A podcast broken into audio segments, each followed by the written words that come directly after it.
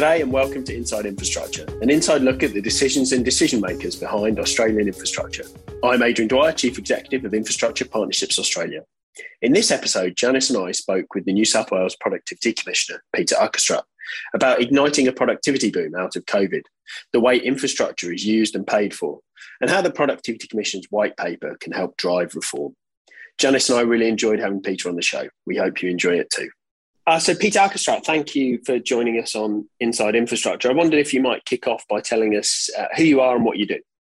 Great. Look, thanks very much, Adrian uh, and Janice, and the um, really appreciate the opportunity to say a few words about the New South Wales Productivity Commission, but also to thank uh, Infrastructure Partnerships Australia for the leadership role you've taken on a number of policy initiatives uh, around infrastructure. So it's a real pleasure to be here, uh, Adrian. Um, the New South Wales Productivity Commission was set up about three years ago, um, well before uh, any pandemics or anything like that. Um, the reason it was set up was because the um, Commonwealth had done most of the heavy lifting on productivity. The Commonwealth had, um, for example, floated the dollar, they had reduced tariffs, uh, national competition policy, etc. Uh, and the Federal Productivity Commission produced a paper called Shifting the Dial, which said, look, there's a lot of um, initiatives which the states could be doing. Um, and that was a real challenge to the states. And so as a result, um, the New South Wales Treasurer, Treasurer Perrottet, established our Productivity Commission, which is a very small outfit. Uh, and we um, do more smaller initiatives rather than the really big one-offs that the Federal Productivity mm. Commission does. So the Federal yeah. Productivity Commission might do a, a very well researched uh, document on superannuation, which would take a, a, year and a half and would have groundbreaking recommendations, very structural recommendations. Whereas uh, our uh, New South Wales Productivity Commission is more based on the smaller, um, easier to implement uh, initiatives. I'm going to come. I'll come back to that because some of them aren't so easy, right? So, some of them are challenging Correct. as well. Yes, right? yes, um, yes. But um, before we get into the productivity commission, I thought we might just explore a little bit about who you are and how you arrived at being the New mm. South Wales Productivity Commission. I mean, the, the first question has to be: What is the correct pronunciation of your surname? Because I've heard half a dozen different attempts at it. Well, it's whatever is in the eye of the speaker. I answer to anything. Um, the most common one is Achterstraat. When I grew up, uh, couldn't speak English uh, at the age of four, and we pronounced it as Achterstraat. But when we, when I learned English at four years of age, it sort of changed to Achterstraat. Mm. Right. So, so softening or hardening the CH yes, yes, precisely. Yes. And what is the surname's genesis? Where, where is it from? Uh, it's it's from Holland originally, mm. uh, and um, if you really want to know the genesis, uh, in 1813, uh, an event happened in Holland which caused everybody to have a unique identifier. Mm. Up until 1813, everyone was was uh, their surname was daughter of or son of. So, and I've we've traced our family back to 1616, and you've asked for the Genesis, Janice, so you have to listen to this. I'm listening. So, um, originally you had Klaas Willemson, and then his son mm. was Peter Klaasson, and his mm. son was then Johann Peterson, and so everything was son of. Uh, then in 1813, everybody was required to have a unique identifier. Uh, and that was because um, uh, a gentleman from France came to the country, Napoleon, uh, and wanted to know who who lived there. And so people were all given names. Um, and if you were from the lane, then your surname was Van der Laan. Uh, mm. If you were a uh, farmer, your surname was Boer. Apparently, my great great grandfather wasn't too keen on giving his surname, uh, and they said, um, "What what sort of job do you have?" He wouldn't answer. They said, uh, "What town are you from?" Because I'm not going to answer. Anyway, then they said, Now, where do you live? He said, I live at 53 Achterstraat. And oh. Achterstraat is the name of the street he lived in, Achter being back and Straat being street, Back Street. And so uh, his, his name then was became Back Street. And um, where most of my uh, family, when they came out on the boat uh, in the early 50s, most of the people from Holland anglicised their names. So the waka makers became wage makers, the uh, wagon makers, the Boers became farmers, etc. Uh, my father um, insisted that we continue to be called Achterstraat, not right. Backstreet. So, so it was an act a... of protest. It was it was a, a sort of a, philosophical kind of small government. well, well, I think you're drawing a long bow there. yes, I just like that there's, there's clearly a genetic rebelliousness. Yeah, I know. no, no, no, no, no, no, please don't go there. I'm very, very, very compliant. Does that mean your first language was Dutch? originally, yes. Right. Yeah.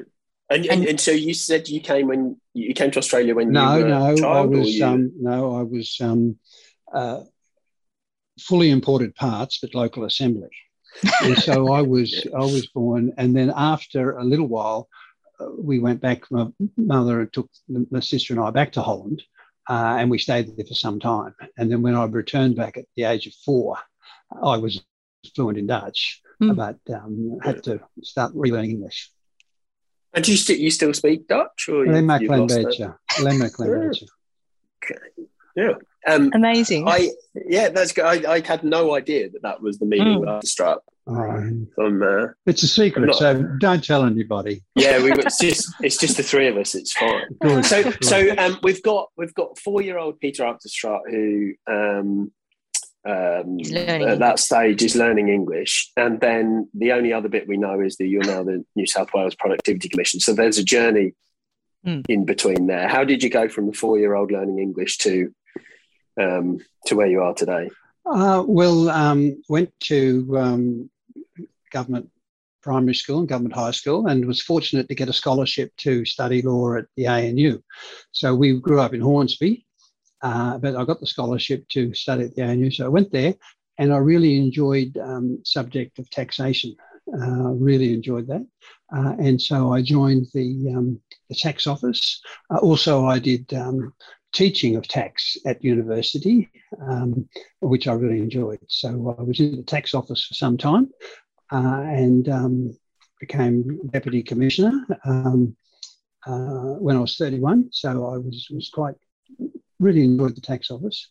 Then I uh, joined the, um, when my father passed away um, in the, um, I moved to Sydney. I brought the whole family to Sydney to be a bit closer to the rest of my family, particularly my mother.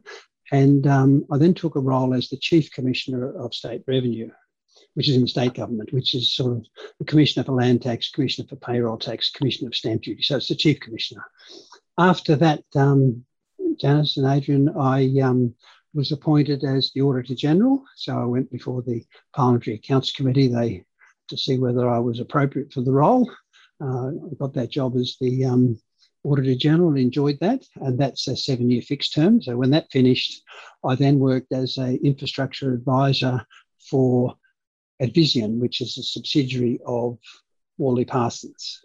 Uh, and then I've taken on a few board roles. Um, uh, for example, I, uh, I'm still the chairman of Bankstown Airport and a few other boards.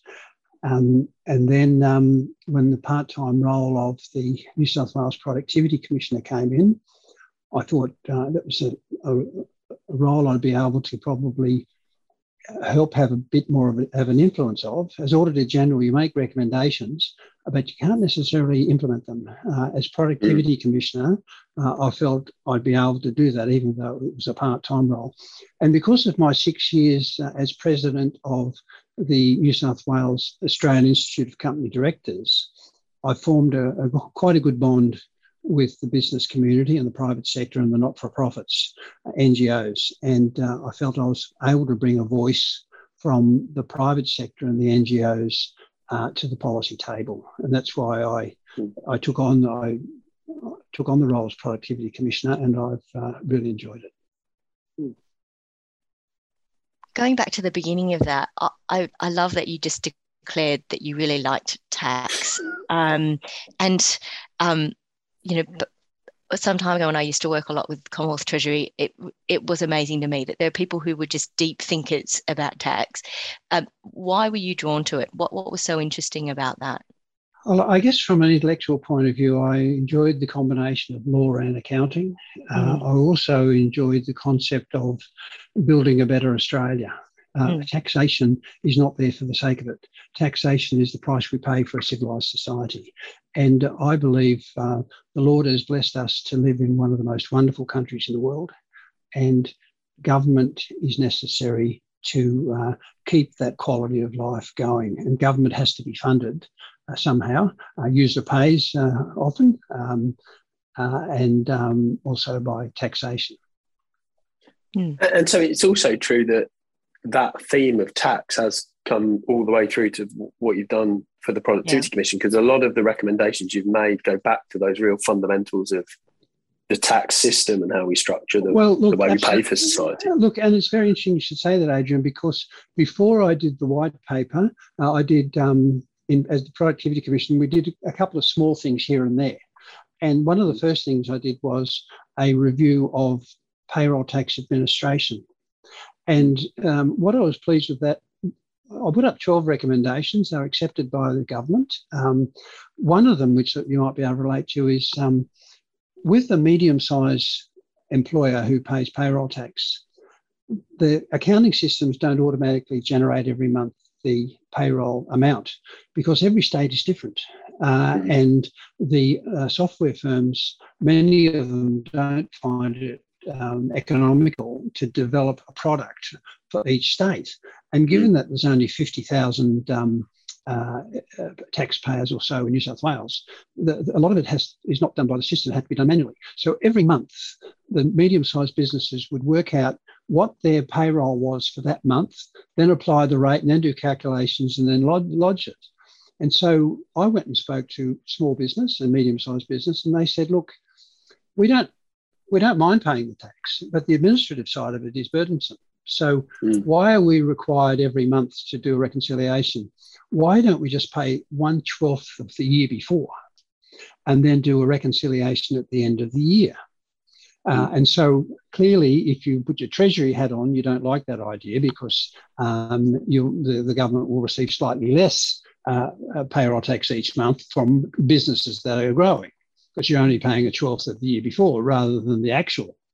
But uh, I was able to persuade, um, and my team was able to persuade people that look, the compliance costs of this uh, are greater than, than uh, just than the inconvenience is such that we should allow the payments just to be one twelfth, and then at the end of the year, there's a reconciliation done to see, okay, I paid the same as in last year, but my wages were higher or lower, and etc. So one of my first recommendations was on payroll tax, and in the white paper, payroll tax still has another uh, another um, uh, flag in it because I'm recommending that if the payroll tax be uniform, the legislation and definitions be uniform across all states and territories. Yes, the rate can be different in every state and territory, and the threshold can be different. But my recommendation is that the definition of employee uh, and the definition of contractor, the times to make payment, all those things should all be uh, uniform. And so that's one of the. Mm. So you're right. Um, taxation, and of course, uh, in relation to um, uh, electric vehicles and and stamp duty and things like that, I do uh, cover the pay- the taxation side in the white paper. So there's a there's a theme that it's not just about the tax that's applied, but like how it's applied and the practicality and efficiency. Correct, correct. I mean, our elected leaders will decide um, the the rates and things like that, and um, whether there's uh, uh, whether there be a um, value added tax or whatever. They're the elected leaders, but um, my, my role is to put up ideas in relation to um, to streamline it. And if I can come back to TORS, Adrian, one of the reasons why I'm so keen on increasing productivity uh, is that traditionally in Australia, productivity has risen every year. More goods and services were made every year than the year before per person. But about three years before the pandemic came, the rate of productivity growth slowed and then in 2019, it actually went backwards. So less goods and services were made in 2019 per person than the year before. And so if there's less goods and services made per person, what are you going to do? You're either going to have to get workers to work more hours, or you're going to have to ask people to accept downward pressure on real wages because there's less goods, etc., to go around, mm. or you can look for smarter and different ways to uh, uh, make more goods with the same number of people. Uh, and one of the reasons why the, the number of um, the amount of goods and services has fallen per person, Adrian, is because there are with the demographic changes in New South Wales and Australia, more people are turning 65 and lo- leaving the workforce than those turning 20 and joining the workforce. So the percentage of people working has traditionally increased. In fact, in 1966, the percentage skyrocketed when uh, Commonwealth allowed women to work in the workforce. Right. So, um, but traditionally, every year there's been a higher percentage of people in the workforce than the year before. But in 2018 19, that percentage went backwards. So there were less. And so mm. I believe instead of us all working a couple of extra hours a, a, a week, or all of us accepting a lower wa- real wages, if we can find new and better ways of producing things, then everyone's a winner. Is, is the aging population the main reason for falling productivity? It, it sort of seems to be one of those recurring discussions that, you know, you would ex- is counterintuitive like you would expect with increasing participation by women technology you know the fact that australians do actually work very hard you know um, you would think that productivity would be uh, growing what are the factors that have slowed it well, let me pull up, let, let me just build on one of your points there, Janice, and then I'll answer it. When you said Australians work pretty hard, you're exactly right. Mm. Uh, Australians um, my information is that Australians work more unpaid overtime than many other, if not most other countries. Mm. But if we drill down to the figures, while the average Australian worker produces the same amount of goods as the average American worker, the average American worker can do it in four days what it takes the Australian worker five days. So we do produce the same, but we work more hours. So the Americans can can produce in four days. Um, this I'm generalising across the whole mm. the whole economy. Mm-hmm. Americans make in four days what Australians take five. Why is that? A number of reasons. One is energy uh, is, priced differently. Another is government regulation uh, is, is, different. Now I'm not saying which is right, right or wrong. Uh, mm. The government regulation, because I'm, I'm a a big fan of regulation, um, which is appropriate. For example, food regulations, um, safety regulation. Um, there's other um, reasons why people might say uh, other countries can produce more per hour than Australians. Um, one is in relation, another one is the planning, etc., the planning rules. Um, some will say it's um, the skills level as well is different in other states um, and in other countries, and and one of my uh, main themes in my productivity paper is in relation to skills. Our white paper, Janice, um, focuses on using our assets better. So uh, I'm not talking about um, um, creating new assets or, or, or, leasing or whatever. What I'm saying is that we've got wonderful assets across the whole economy. Let's use them better. And that those assets are the physical assets, the infrastructure. Let's use them better. It also includes the intangible assets, the information. Let's use that better. But most importantly, it's the human assets. Uh, let's use those better, the human assets. And so when we look at the um, amount of money per child being spent on education has been increasing uh, quite quite markedly over the last 20 years in real terms. But the results, and the NAPLAN executive results, are going south. Uh, and so we think, well, I wonder if there's ways we can uh, increase uh, the results uh, for the money spent in the education sector, the TAFE sector, etc. Can I ask about the infrastructure productivity question? Because I'm not talking infrastructure as it's used and priced here, but actually as it's built. We hear that it's often said that uh, construction, for instance, has lower productivity growth than most other sectors except hunting. But it it strikes me that there might be a measurement problem because a, a kilometre of tunnel built today is quite different to a kilometre of tunnel built 30 years ago. There's higher safety standards, fewer people are injured in its production. There's um, better ventilation. there's more escape routes, etc., etc. There's more technology in the tunnel. So the on a on a unit cost, a piece of tunnel costs the same, or a cost, you know, whatever it costs now relative to then, and productivity hasn't grown. Is that is there a measurement problem, or is it ju- is it true that productivity has is is lagged that badly in places like construction? Well, it's a very, very good point, and it's one we're explore we're going to explore, Adrian. I hear continually that um, productivity in the construction sector uh, can be improved dramatically.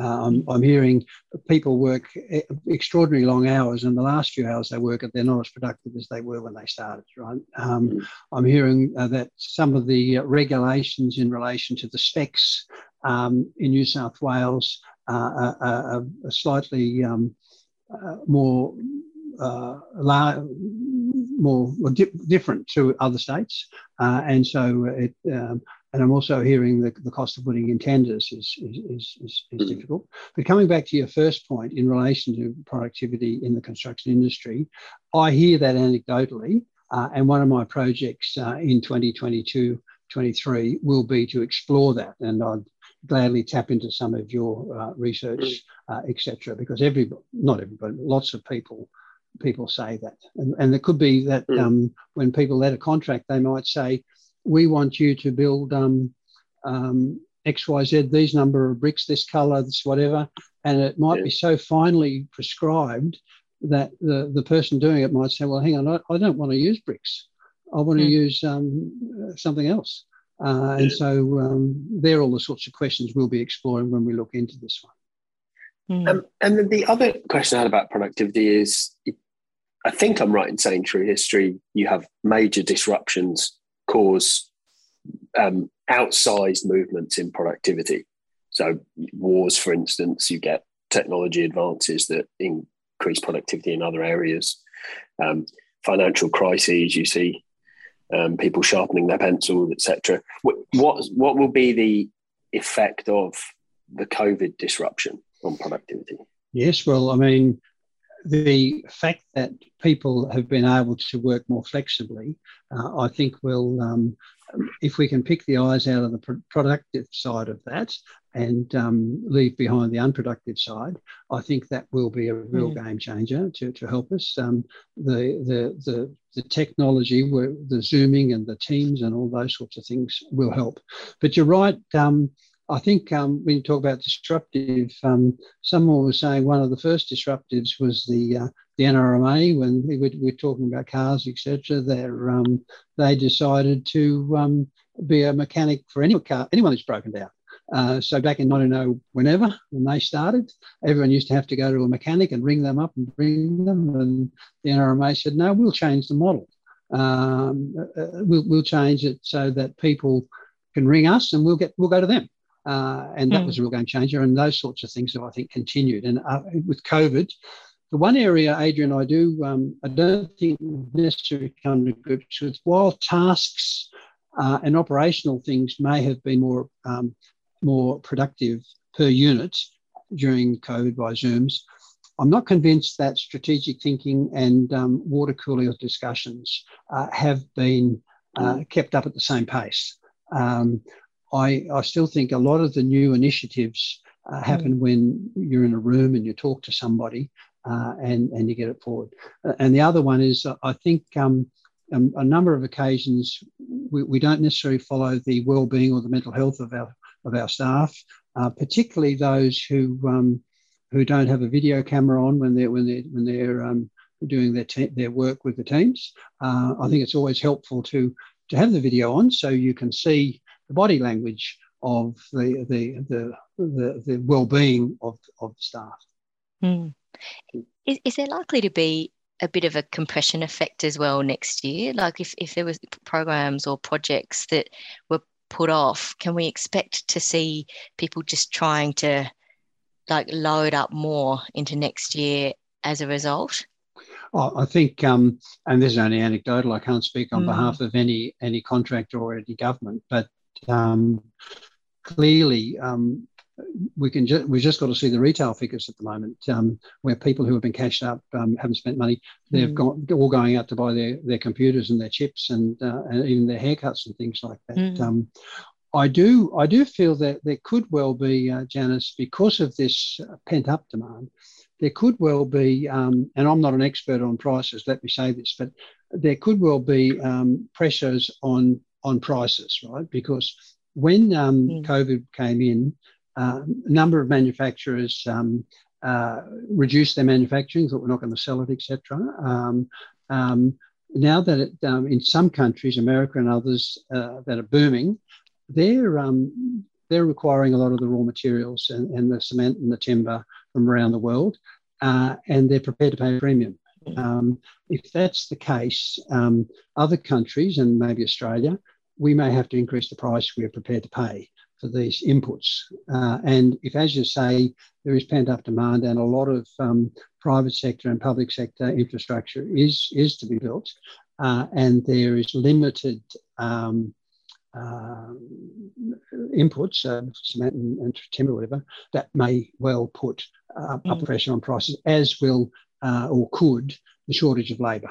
Uh, the demand for talent, as I've heard, is um, is quite high. I mean, in the accounting sphere, for example, um, uh, my understanding is there is a real war for talent, where mm. um, there's just not the not the people there that that there were before. Mm. Yeah, we, have heard that in infrastructure Definitely as well.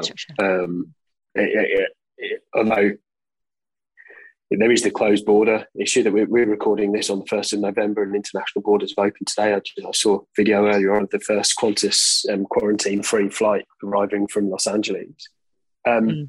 which has probably reignited a little bit of discourse around the uh, population growth and big Australia. Um, one of the things that has perhaps masked um, our productivity growth numbers in the past has been a growing population driven principally by mm. migration into Australia. How how important do you think migration re-emerging for us from a skills and growth perspective? How important will that okay, be? Look, I'm not an expert on that area, and I haven't done any research on it um, specifically. Adrian, I can just give you um, off the cuff uh, comments, as it were. Um, when we talk about productivity, there is productivity as in GDP um, or, the, or sorry, there's productivity in global, the amount of goods made, but then there's productivity per person. Mm. So the fact that there are more people doesn't necessarily mean productivity will go up. But if those people uh, have all been trained and educated by another country or whatever, uh, and they're coming and they're, they're, going straight into our workforce, um, that will mm. that could well uh, increase the productivity uh, per person in, in, in the economy. But I, I'm not in the position to give a comment on that. Uh, if, if you looked into it from a skills perspective, though, about those those gaps of people, so what we hear in the infrastructure sector, I'm sure Janice would back me up on this, is we need people with 10 years experience in X, yeah. and those people don't exist. Whatever X Project is, don't exist in Australia. Mm-hmm. And it's going to take us 10 years to get someone with 10 years experience. Um, is, is that when you look at um, the skills gap piece that you mentioned, is that one of the, the things you just think we'll have to go to to plug those gaps, at least in the short term? Well, our, our recommendations have been more in relation to um, getting more people in, um, from vet, etc. Now, I know that doesn't meet your needs of having someone with 10 years um, qualifications or experience. Um, that's that's an area we haven't we haven't got around to looking at yet. What we did look at was we went through and looked at the shortages in, in where the skills were shorted in vet. For example, air conditioning mechanics, big shortage, particularly in mm. rural New South Wales, even before the pandemic, right? Mm. Uh, and there's a whole list of industries where over the last 30 years, for 25 years, there's been a real shortage. Uh, and they're the ones we've looked at and said, now, how can we homegrown a few more people. We haven't looked at your, the other side of, um, of the migration. That might be a separate issue. But we've said, look, um, and it, the, the shortage of air conditioning mechanics, I'll use that as a good case study. Now, if you're in a country town um, and you've got meat in your butcher shop and your refrigerator breaks down and you've got to wait for a couple of days to get an air conditioning mechanic to fix it, uh, it doesn't help anybody, right? And also the price, the premium you have to pay for that uh, makes it more expensive. And, and, so that's why when we say, look, we need more of certain trades, we've uh, did a couple of recommendations. One is to see if we can shorten the period uh, of some of these these trades. Now, obviously, there is a um, uh, well, there's a number of different schools of thought. People say, look, um, you really do need to do four years to, to do this. Others say it can be done different. One of the things we were able to recommend in the pandemic, which was, was followed up to a large extent uh, by government, Adrian, was where apprentices um, lost their weren't able to go to work during the pandemic, we recommended that they still be able to continue their uh, theory side at TAFE. Uh, mm. So while they weren't physically on the job, they could still do it. And uh, I'm very pleased that that, that seems to have worked reasonably successful. Uh, now they'll have to catch up on the, the some of the experience side. Um, we've also made recommendations to try to get more mature um, people into the apprenticeships and particularly women uh, to, to come in and making it shorter. But to answer your very first question, no, we haven't specifically done any analysis to see mm uh, with these ones where you need 10 years experience, would it be easier to um, uh, uh, bring people from other places? Yeah. Mm. Um, on the, um, since we're sort of getting into the details of your recommendations in the, in the um, white paper process, um, let's just let's kind of unpack some of those because there were a bunch of sort of practical things that were COVID response. I know you spoke mm. about the the um, regulations that were relaxed during COVID, and do they need to come back in the same way they were constructed before okay. the crisis? Could yeah, you maybe talk yeah, us through some yeah, of those things? Absolutely. Um, during the crisis, um, dozens of regulations were uh, put on abeyance or hold or, or modified. Um, electronic signatures, for example, were allowed during the crisis when they weren't before. Uh, deliveries of toilet paper at three o'clock of the, of the evening were allowed. Uh, all sorts of a bit of construction was allowed on the weekend. There uh, sales of alcohol uh, were allowed by delivery. So there were lots of uh, recommend, lots of regulations which were uh, modified for the pandemic. And my recommendation in, in the white paper was that all of these recommendations should continue for, uh, for all of these relaxations should continue for another 12 months unless someone can prove that they should revert back to how they were pre-pandemic. The other school of thought, uh, which I've, I, I, I discussed with people, the other school of thought is they all should automatically go back unless I can prove that they should continue. Uh, and so I'm enjoying I'm enjoying the debate uh, on that. Um, but I Can I put a third option in? What's the so third option? so I think the third option should be as and when they come back under either of the scenarios you say, that they should be written to be outcome based rather than prescriptive. So, for instance, on if, if the problem we're trying to solve with toilet paper deliveries to a Woolies at three in the morning is that we don't want to wake up the neighbours. Let's say as long as it's below a certain noise level, mm. it can happen at mm. that time. Mm. So that it's mm. about the actual outcome we're trying to solve as opposed to an arbitrary 3 a.m. deliveries are noisy mm, mm, because they don't have to be. Now, look, I, I, guess you've hit the nail on the head, and that would be the ideal. Um, uh, if we could do that, we could say the outcome we want to achieve is um, no noise. If you have an electric car, for exa- a truck, for example, you can deliver anytime uh, as long as you. Uh, yeah, and I think the, the, the garbage one was another one where um, uh, um, people were um, doing it a certain way, and then someone said, "Well, hang on, the, the goal is different." That, so, so I think you've hit the nail on the head. The other thing we've recommended, consistent with what you've just said, um, Adrian, is regulation stewardship.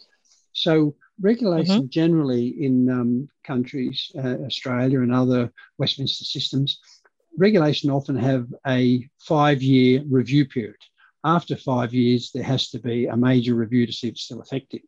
We were finding that in many cases, that was, and I'm not saying all of them, in many cases, that was a sort of a tick and flick thing exercise, mm. right? I'm um, being a little bit pejorative there, but um, uh, and we're saying there's probably not a lot of um, rigor in that in many cases. So we recommended that people who introduce regulations should be the stewards of that. And every year they should give a report to myself as to how effective that regulation was in achieving the outcomes. Exactly what you're saying, although we, we probably haven't expressed it as well as you have.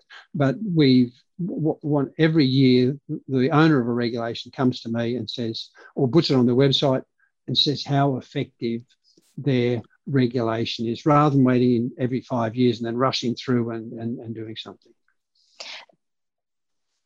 I'd love to be a fly on the wall for when those discussions happen. Um, what are the things that would determine it in a way? I mean, and uh, sort of thinking aloud here, I, I think what you referred to was really interesting. There's a whole raft of regulations that showed that they could flex very easily during the pandemic, you know, so out of hour deliveries and things like that. And actually, that, that, that happened quite easily. People accepted them. You know, what's interesting is I think some of those sorts of behavior changes may well stick actually post pandemic. So, what are the sort of um, what are the principles by which we decide what to keep and what to um, well, get rid of and go back to the yeah. usual on? Now, I think there's there are a number of principles, and they probably all depend on the various types of regulations. And um, one of the productivity clearly is one, community mm-hmm. acceptance is another, but mm-hmm. health and safety is one as well. And um, yeah. if we take in relation to um, uh, the delivery of alcohol, there are two schools of thought on that one. That um, they're saying, look, uh, in the pandemic, you couldn't get out and about. We didn't want people going out and about, and mm-hmm. so it was quite quite appropriate to allow alcohol to be delivered. Mm. Uh, but then they might say, and, and it, it all has to be evidence based, yes. It all has to be evidence based. If there's mm-hmm. evidence to show uh, that, um, that, that that could increase um, um, people's reliance on alcohol or could lead to um, uh, abuse of alcohol, uh, then we've got to weigh that up to determine uh, whether um, we can continue it. So the mm-hmm. principles, I guess they you know, economic, their financial, the community acceptance, their their safety, uh, etc. Uh, and the beauty, I think, of the way um, the New South Wales government has set up the Productivity Commission is we can have those debates. People, I can I can debate till I'm blue in the face with mm. uh, with uh, uh, heads of government departments, etc., uh, and evidence based generally to to say um, what should happen. There will be some which people have a different view um, on the evidence, um, and they'll bring a different lens to it. Like, um, uh, and they're, they're pretty, I'll give you, for example, um, uh, in relation to the to the shortage of maths teachers, uh, mm-hmm. I had a recommendation up there that um, um, if there are finance executives who are mid-career, finance executive may be in their in their 40s, mid-career, uh, may wish to give a bit back and become a maths teacher at in high school and public school. Uh, and I've um, made a recommendation that these people probably don't want to give up four years um, of their uh, to study mm. to hmm. become a teacher. Uh, they've got a mortgage to pay. Uh, maybe we could fast track them. Maybe we could assume they know a lot of the maths side, or they're in the finance area, or they're scientists. we, you know. Um, she may have been working in the fi- in the finance area for a long time or in, or in science. Maybe we could assume they knew a fair bit and then just concentrate the training on the teaching aspects and things like that. And again, uh, the Department of Education has um, uh, is is working to, to accepting those sorts of recommendations as well. Mm. Um, so we've spoken about some of the more um, the more agile recommendations that you've made in response to the disruptions and some of these these smaller areas. But there's some pretty big recommendations as well in your white papers. Some that yes. would sort of fundamentally change things like the fabric of the state-based tax system. Yes. Um, what are those big ones, and how difficult are they? Okay, well, look, um, I guess in relation to the move from uh, stamp duty to land tax, mm. that is um, being dealt with by a different area. Uh, now that there's a, there's a whole team in the New South Wales Treasury looking at that. So we've made those comments, but um, the um, liaison with the um, with with community and business and NGO is, is done by a different area.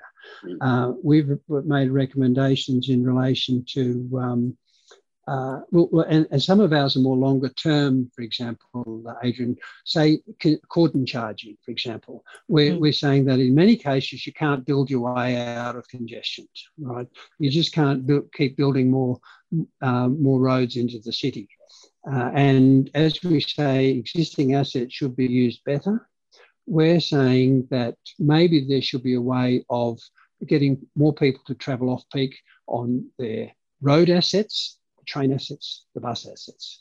Uh, and for example, if we look at the road one, um, we haven't turned around and said, well, we, tomorrow we should introduce cordon charging. What we've said, because it's been successful in some places around the world and not so successful in others, what we're saying is that um, the Transport for New South Wales should um, continue to implement their behavioural change modelling to try to um, um, nudge people to use um, um, roads off peak. Um, and anyone who's studied um, urban economics knows that if, if a road's built for 100 people and 99 travel on it, it goes fast. But if 101 travel on it, it goes very, very slow, uh, even with two people difference. a bit like at an auction. If there's only one person bidding, uh, you get it pretty cheap. Uh, if there's two, it's a bit dearer. So what we're recommending is not jump straight to the, the considering cordon charging, but for the next three years, um, let's have a look at what's happening with the, these other strategies, the nudge strategies to, to spread the uh, usage. And if that doesn't work, then let's explore um, how other countries have used done their cordon charging to see whether there's something appropriate. Mm. Um, so there are things though, things like um, uh, road user charging and the sort of thin end on developing road user charging that are they may be slow to start, but they're pretty fundamental changes to the composition of the way we collect revenue from road users, but also at the thicker end of that wedge, there'll be a very substantial proportion of state based revenue, switchovers from stamp duty to user charges on cars. Um, can you talk us through some of the theory behind those sorts of changes? Sure. Okay. Well, let's let's look at the um, electric vehicle issue. I think that's the one that I think the IPA have issued a number of papers on. Um, our the recommendation in the white paper was that as there is a move to electric vehicles, there will be less excise collected, um, and, and, much of that excise was used was hypothecated uh, for road building. Right. So if there's not as much excise collected through gasoline, through petrol, um, there's no revenue there. Who's going to pay for the road? And one, one, one suggestion is, well, the general taxpayer should pay. Uh, our recommendation is that people who use the road should pay. Uh, and then if you're um, um, uh, uh not going to be paying excise duty from the petrol you use, then you should pay an amount uh, for um, the road user charges. So that that was what ours. So we we said for the electric cars, electric vehicles, we won't. There should maybe no stamp duty. Is it's a one-off. It might because the stamp duty may prevent people from buying it. Uh, but let's introduce a very modest. Um, um, cents per kilometre road user charges. So electric vehicle owners then are able to contribute to the cost of the roads. They, they are paying, they are contributing. Um, um, the, the final recommendation from government um, was um, slightly different to that, but it was along the same basis that the um, um, road user charge come in in 2027 or when, when there's a certain level of people uh, do it. But if so, from my point of view, uh, Adrian was someone's got to pay for the road.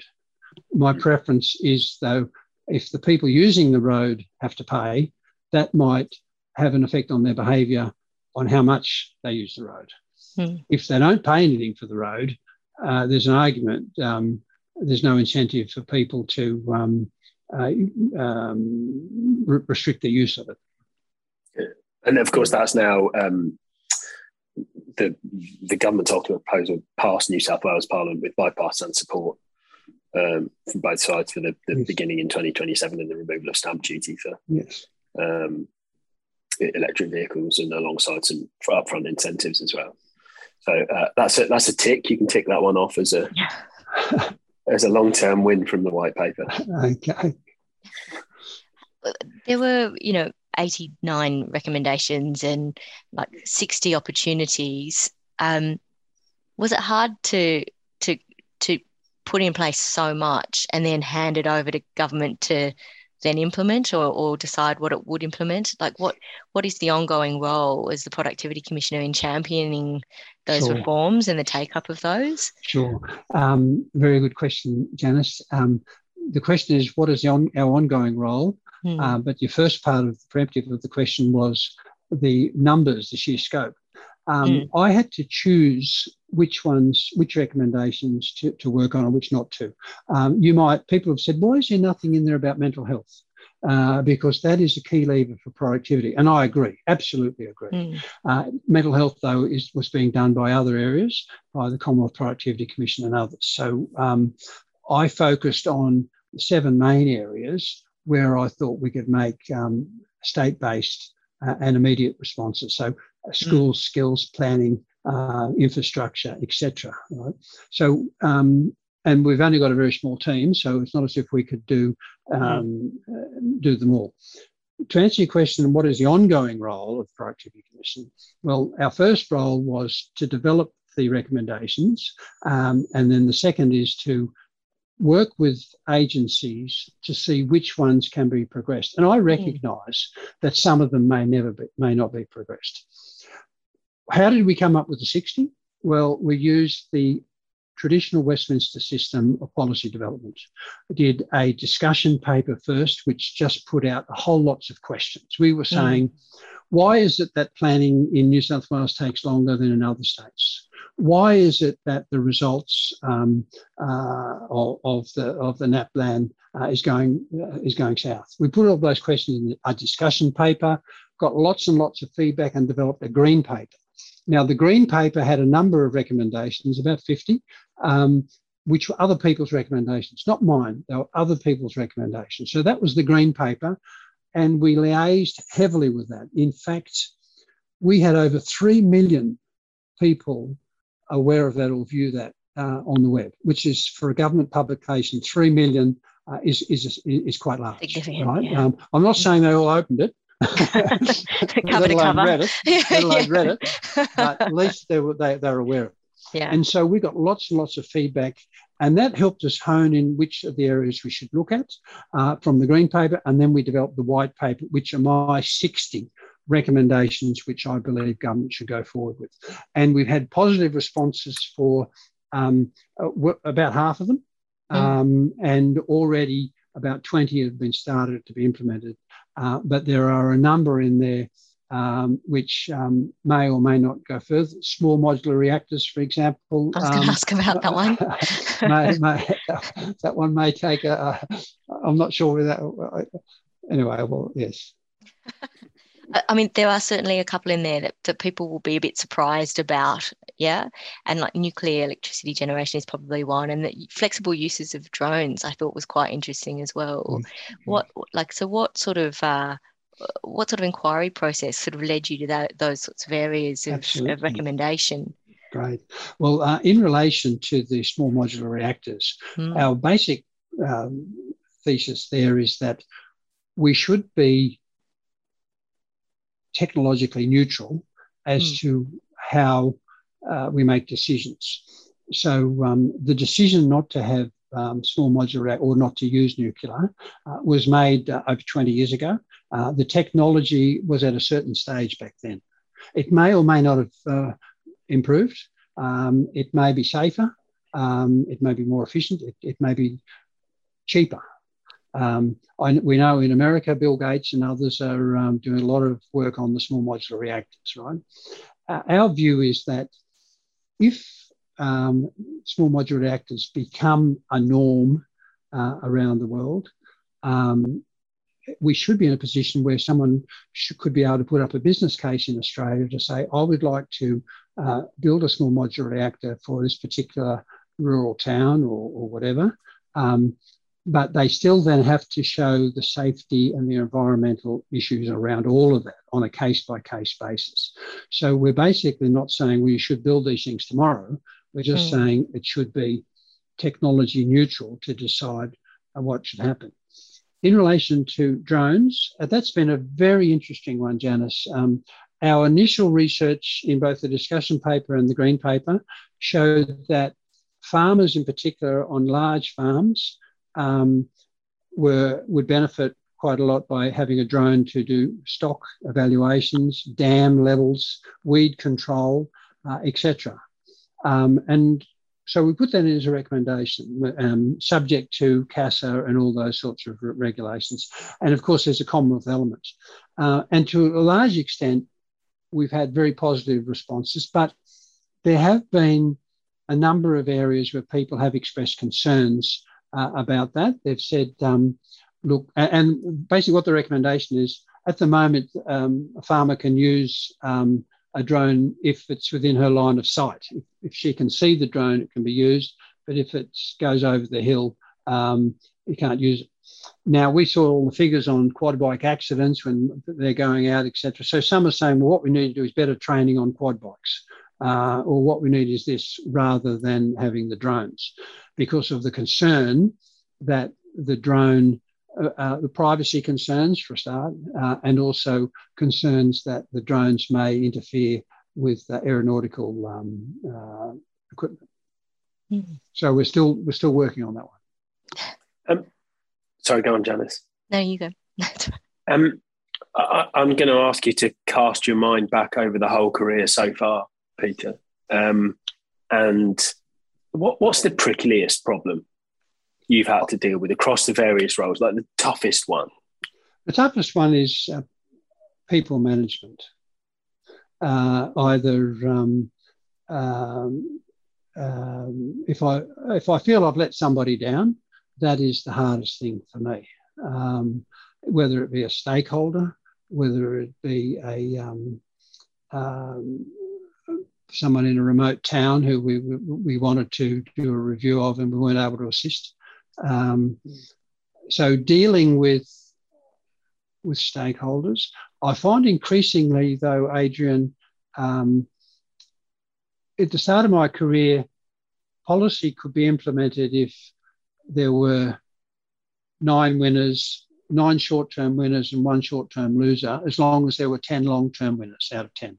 Mm. Uh, increasingly, there's a, there's more pressure from the community on everyone to be a winner in the short term and the long term, and mm. that um, that does make the um, marketing and the engagement and the, and the selling of reform uh, a little bit more difficult. We have to let people focus on the long term uh, and say, look, it may well be uh, in the short term um, uh, it may be inconvenient, etc. Um, we have a good example is my recommendation on mutual recognition, where I am suggesting that um, uh, for particular trades, um, if someone is qualified as in that trade uh, in Queensland or Victoria, uh, they should be able to practice that trade in New South Wales, and the reverse. Now, mm. people come to me and say, "Well, look, um, we're going to lose jobs. You know, mm. like um, if we're going to let these people from um, um, Victoria come in and take all our jobs, we're, we're in big trouble. Uh, then we show figures that show, look, there's a shortage in many of these trades, uh, mm. uh, and the builders are waiting for X weeks to get somebody. Uh, if they could quickly get someone from Victoria, that would help. But in the mm. short term, then, Adrian, there are losers in that, even though it grows the whole industry, etc. So uh, I guess from my point of view, it's the getting people on side. And that's why I, I enjoyed the three stage process with our policy development of showing hmm. people there's a problem. You know, there's a problem yeah. in the planning system because it takes uh, 200 days on average for an approval in New South Wales, which takes 103 days uh, in uh, in Queensland. There's a problem there, right? So you show the problem, and then when you come up with the solutions, people may not like them, but if they're mm. aware of the problem, they're more inclined to then maybe finesse your solution and come up with a better one. Is that a polite way, though, of saying that we've lost the appetite for reform, that we're too afraid of losers in any, because things like tax reform or housing reform, it's very rarely a situation where you can please everybody. How, yeah, how do you manage for that in yeah, that situation? I, I wouldn't I wouldn't use that that expression about mm. we're too afraid. I, would like to say we want to please everybody. Mm. We want to meet the needs of all stakeholders in the short term and the long term. Um, the um, And it's up to people like myself to be able to prosecute the case mm. to show people that in the long term, we're all better off. I mean, it's a bit like saying to a student, you, would be better off if you went to TAFE rather than worked as a labourer. And they might turn around and say, I can get paid more as a labourer than as an apprentice, mm. uh, hmm. right? It's up to us uh, for the benefit of society to say, look, um, in the long run, uh, if you do a trade, you could end up owning your own business. Mm. Um, I'm, I'm, going to ask you to um, upset some more stakeholders Peter, because we um, we we've we've asked every one of our guests the same question, um, which is what's your favourite sort of infrastructure and why. So someone's going to be disappointed here by your answer. It's inevitable. What's what's your favourite sort of what? What's your favourite sort of infrastructure and why? Well, look, you can talk from a productivity point. I mean, human infrastructure or physical infrastructure? Well, you get to decide. It's an open question. Okay, well, what infrastructure? Yeah, well, your people, definition. People. People. Okay, that's the first time we've had humans mentioned as a favourite okay, sort of infrastructure. Okay. If I had to say um, a physical infrastructure, hmm. um, I guess from a, um, a productivity point of view, you would have to talk about technology. Hmm. Um, but from a, a personal technical point of view, it's the ferry. I love getting the ferry to work. I think it's the first time we've had the ferry as well.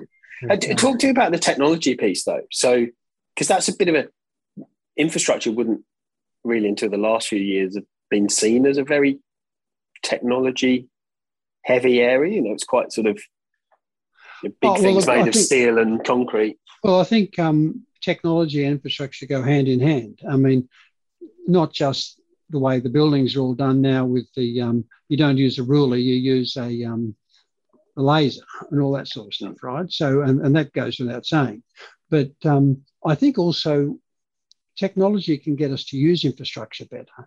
We look at um, uh, you've only got to look at TripAdvisor and, and, Airbnb and all those sorts of things. We can use our um, private sector accommodation better by people being aware of it. Um, you look at the park and ride. People can work out where the parking, which the government's implementing, uh, where the parking spaces are. Instead of driving around uh, the suburb for, for, half an hour looking for a spot, uh, they can look it up.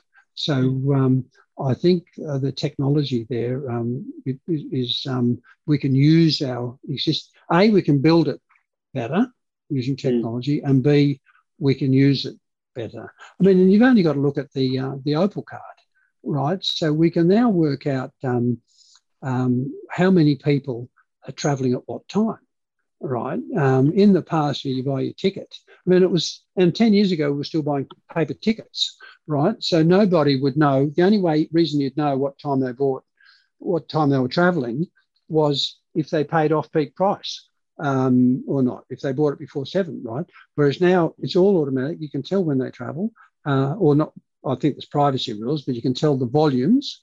Uh, and then we can determine um, how we can move the volumes, which lines are used the most, uh, and etc. on the trains and and also in relation to the buses. So I think um, the, the, and also data and information. I mean, we did a recommendation. Now, this is not strictly infrastructure, but um, uh, on uh, on funerals. Funerals, right? We said, look, um, a lot of people, a lot of a lot of information is is asymmetrical. One side knows more than the other.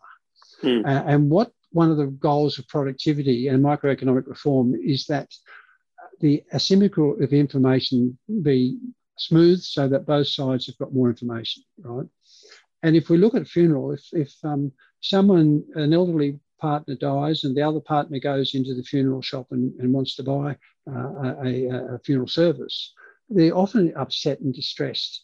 And they end up sometimes buying something which is probably not more expensive than what, probably what they would have hoped for. Uh, this could mm-hmm. happen. And our recommendation was um, that um, all funeral um, providers put on the web their cheapest um, their cheapest service, uh, and so that way some of the vulnerable people, when they mm. go in, uh, are pre-warned. They can say, "I just want that," uh, and that's it. Mm. Uh, that's so information is not technically infrastructure. It's not technically technology, but but it's yeah. you know, technology helps us get information out to people. Hmm. I'm um, I'm interested, but you, you, spoke about things like the um, like an allocation problem with parking, and um, but you also spoke earlier about pricing uh, uh, as a mechanism. I know the two don't have to work independently, but do you think that the the increasing availability of information diminishes the case for pricing stuff oh, that's effectively? Is there a, a tension there? Look, I'm not sure if it's a tension or if it's complementary. Mm. Um, I mean, it, it, if there is more information, then goods can be used more effectively. Uh, and I think from what you're saying, and, and you're making a very strong case for it, if they're used more effectively, then there could be downward pressure on prices.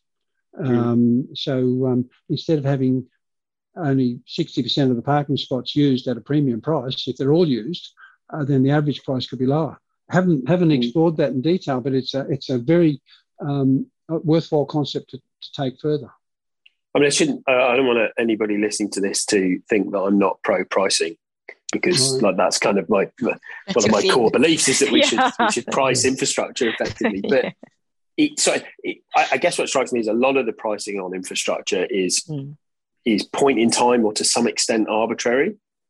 And if you had if you had greater information, you could price more effectively and potentially lower prices for all rather than having sort of exclusion pricing or rationing, which is mm. often the approach now. Yeah, look, um, I think that's definitely worth exploring. What you're saying makes a lot of sense. I'd have to delve deeper into it. Um, mm. When you talk about pricing, I'll, I'll, give you a good example. Um, I did a review of infrastructure contributions uh, mm. a while ago, right? And up until that time, connections from Sydney Water to uh, to a new development were not paid for by the developer, were paid mm. for by Sydney Water. And I looked at that and I said, well, why should the people on the other side of Sydney be paying for a connection? Uh, surely the, the, the, eventual owners of this um, development should pay for the connection. And others would say, no, no, Sydney Water should pay. It's not fair for the developer to pay. Then, when I went and spoke to numbers of people involved, I would say almost unilaterally, everybody wanted the developer to pay, even the developer. And, and I said, why is that? And they said, look, perception. Well, now, truth is different to perception, but mm. perception wide, if we're getting something for free, and someone has to provide that to us for free, they may not give it the most the highest priority. They may, they may um, and they're not saying I'm not saying this occurred, but there was a hmm. perception that from some of the um, people who wanted a connection that if if it was they were a, a customer, they might uh, and they were prepared to pay five a couple of thousand dollars for the actual cost of connecting the water. Uh, they might uh, might get it done quicker. And if it's done quicker, then they could release the property and sell the property, and, and everyone would be better off. So um, pricing in that case, um, many mm. people, not everyone accepted it, of course. Uh, Adrian, getting back to my mm. point, Janice, of nine and one. yeah. yeah. But it's yeah. good in a situation where it gives certainty around the timing of development. Certainty. You can see the, the benefit of that. Yeah. We don't. I mean, that's the underpinning principle, isn't it, for things like user pays? Is when you when you when you the, the the user is the beneficiary and the beneficiary pays, there's a there's an elegance to that, mm. but there's also a um, there's sort of a contract that's formed where you can expect a certain level of service because you paid for a certain level of service, as opposed to you know driving on a road with potholes because the the connection between those who use and benefit, yes. those who pay and those who provide is not clear. Mm. Yeah. Um, look, it's been um, it's been a uh, an enormously interesting chat. Um, I'm not sure it was terribly infrastructure for the most part, but, but it will be interesting to our listeners. yeah, um, but it, it was uh, broad and far-ranging, and the reflection on um, uh, some incredible things you've done over your career. So, Peter, thank you very much for joining us on Inside Infrastructure. Thank you very much, Adrian, and thank you, uh, PwC, as well. Thanks, Peter. That's it for today. Please make sure you subscribe and leave us a rating or comment on LinkedIn. This episode was recorded and edited by Adam Stevens from TAG, PwC Australia's internal media agency. Thanks also go to Linda Bierschen, Fabio Menezes, Maddie Bartlett, Brendan Pierce, and Michael Player.